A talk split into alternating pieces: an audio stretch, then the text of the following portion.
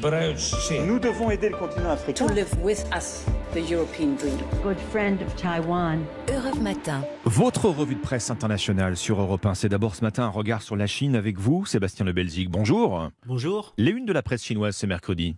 Alors la une de l'actualité, aujourd'hui en Chine, la semaine dorée, c'est comme cela que l'on appelle ces vacances de la fête nationale ici, et la presse scrute avec attention le nombre de voyageurs, et pour l'instant, comme le souligne euh, le South China Morning Post, ce n'est pas la cohue hein, sur la route des vacances, et c'est même, précise le quotidien, les pires vacances depuis trois ans en termes de fréquentation.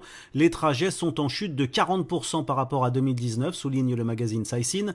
La faute aux restrictions de voyage liées au Covid, 70% des Chinois ne vont pas quitter leur ville pendant ses congés, écrit le journal Sixstone, par peur de se retrouver dans une zone avec des malades et donc de finir ses vacances en quarantaine dans un camp d'isolement.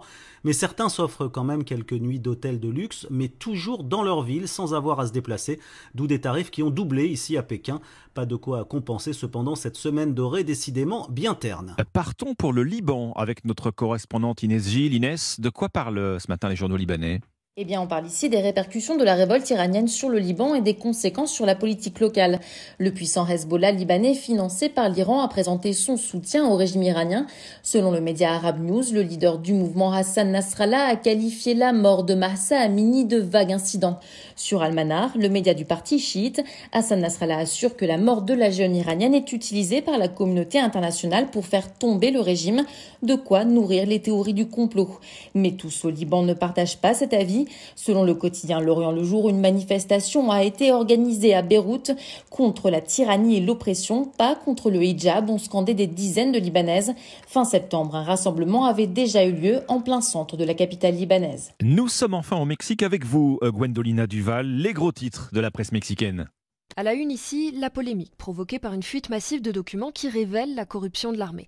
Plus de 4 millions de mails ont été volés par un groupe de pirates informatiques latino-américains nommé Guacamaya, explique El País. Ces données transmises à la presse dévoilent des détails top secrets sur plusieurs opérations militaires, comme celle qui a conduit à l'arrestation du fils du célèbre chef de cartel El Chapo, Joaquin Guzman.